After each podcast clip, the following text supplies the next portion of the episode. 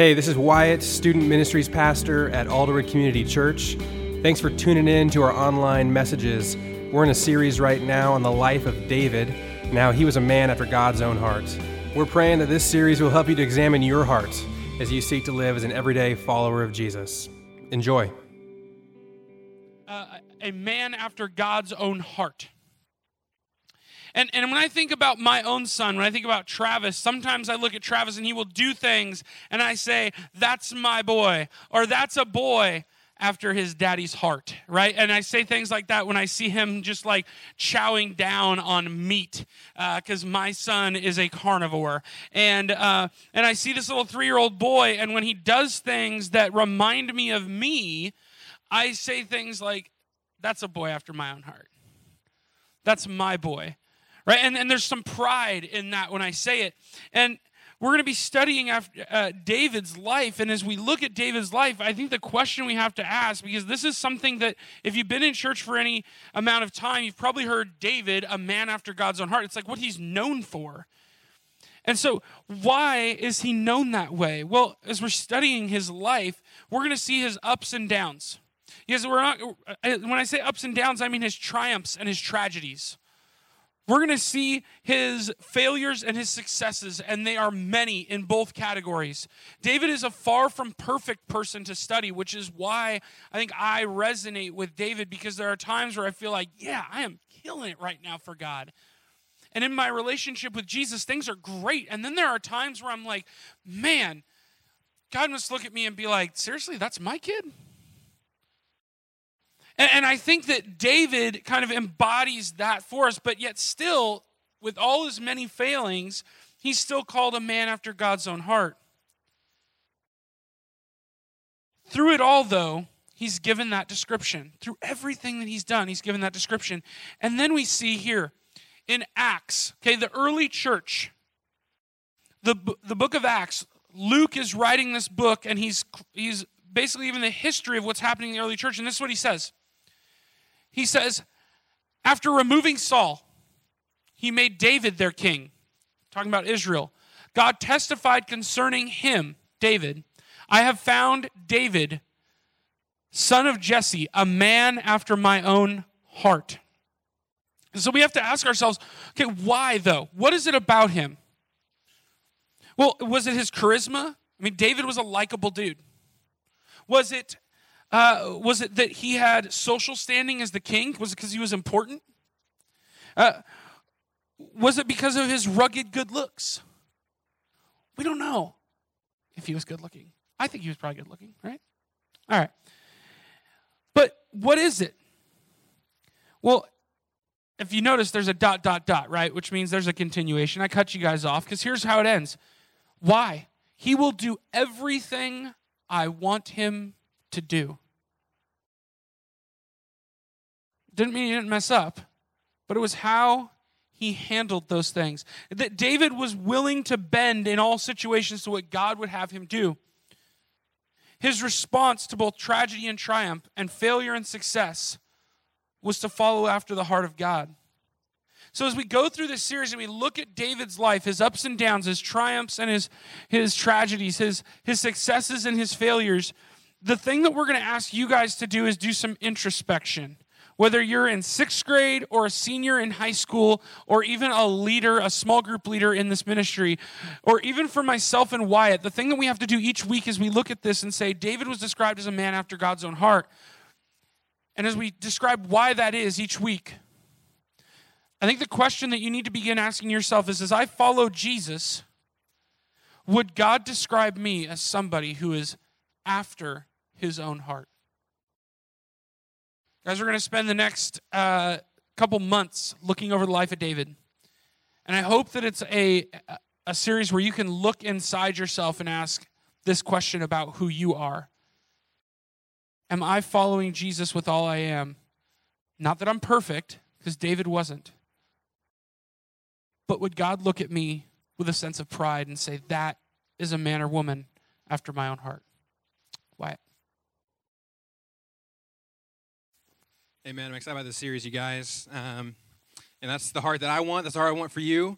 Uh, I'm going to talk about a challenge we have for you guys this year. And as I do that, uh, here's my question for you guys: Do you guys have any goals for this year? When you think about your uh, your the year that you have ahead of you as you're going to graduate this this grade that you just are starting now it's going to be over in just nine months uh, do you have any goals is there anybody here who is going to try out for a sports team this year anybody going to do that some of you are not sure. You're like uh, i don't know. Some of you anybody to play uh, in a musical group this year? To sing to play an instrument?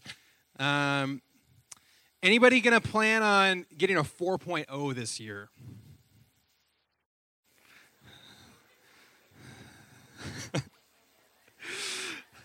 That's a little bit touchy. Okay, so some of you uh, are gifted in different areas. Okay, some of you have athletic gifts, and some of you guys have academic gifts, and some of you don't, and you're the ones who really thought that was funny. Um, and some of you just have all kinds of things going on. But my, my question is, what is your goal? Like, what? Where do you see yourself at the end of this year? Uh, do you want to be the person who's playing for varsity? Do you want to just make the team? Do you want to be the person who is first chair violin or whatever that is? Uh, what are you gonna do about it? Is my question.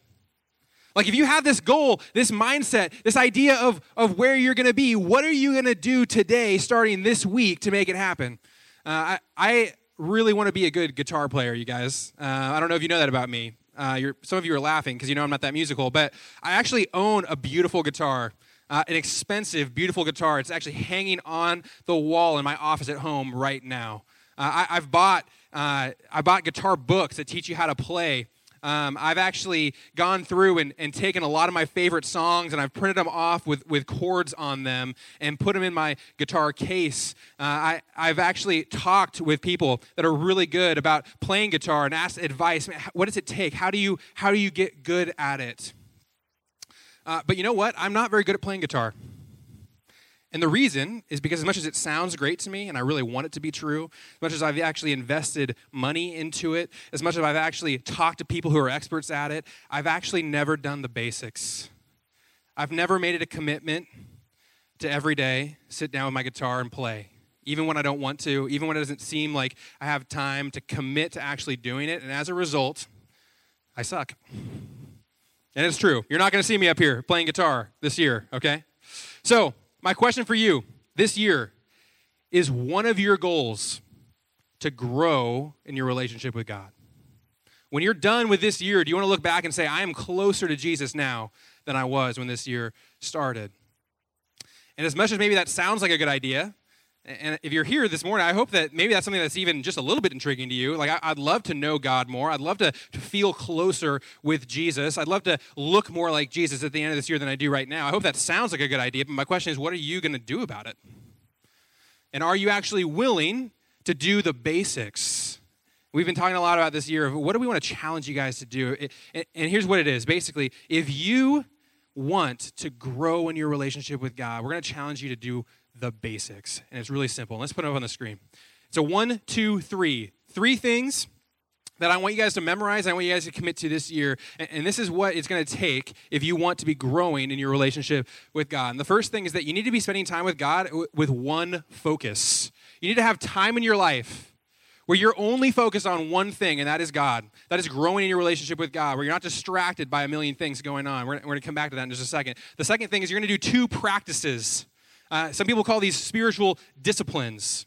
Okay, and, and here's what they are it's that you're going to spend 10 minutes reading your Bible and 10 minutes praying with God. And you're going to do that three days a week. All right, three days, three times per week. One focus, two practices, three times a week. This is the basics. This is what it looks like for you to grow in your relationship with God. And I want to challenge each and every one of you to do this. Now, it is the basics. This is not. Uh, this is not my goal that you might reach one day. This is actually where to start. And maybe you're here this morning. You're like, I actually read my Bible every day.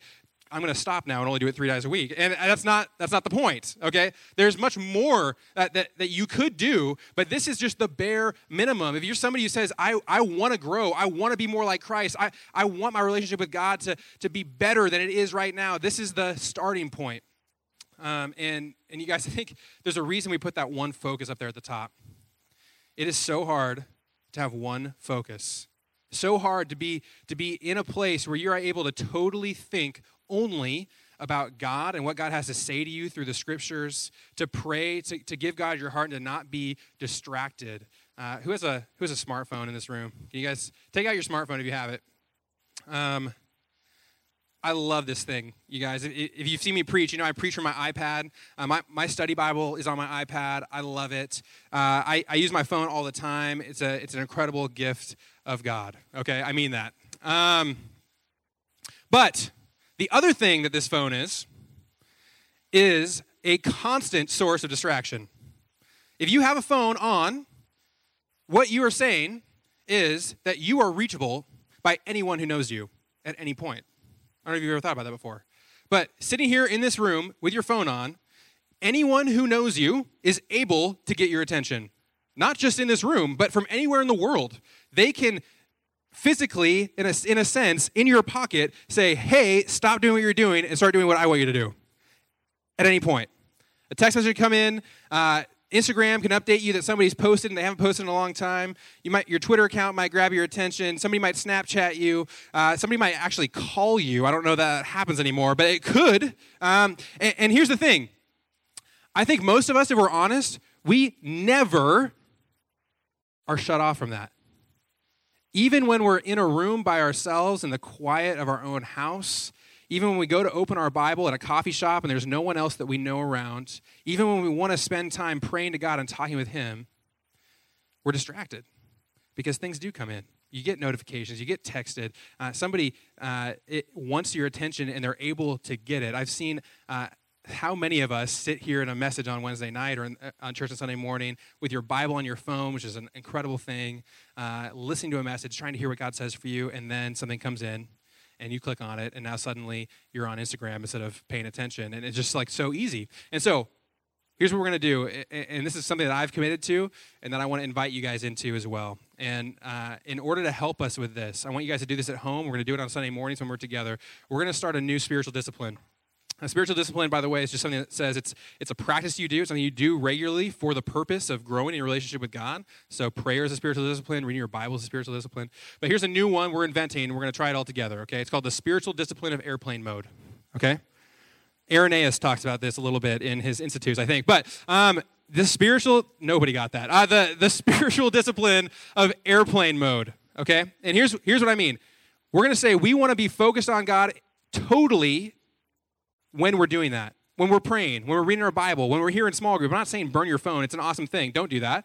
Don't, don't get rid of it. I'm not saying don't read your Bible on your phone. I'm not saying don't study the Bible on your phone. I'm just saying when you're going to say, I want God to be my focus right now, we are going to practice the spiritual discipline of turning everything else off. Okay? So I want you to do this at home when you're spend time with God so you can be totally focused. And I want you to do it in your small group when you're here so you can be totally focused. And so together, we're going to practice it right now. It's going to be a little bit painful for some of you. That's okay. Take out your phone.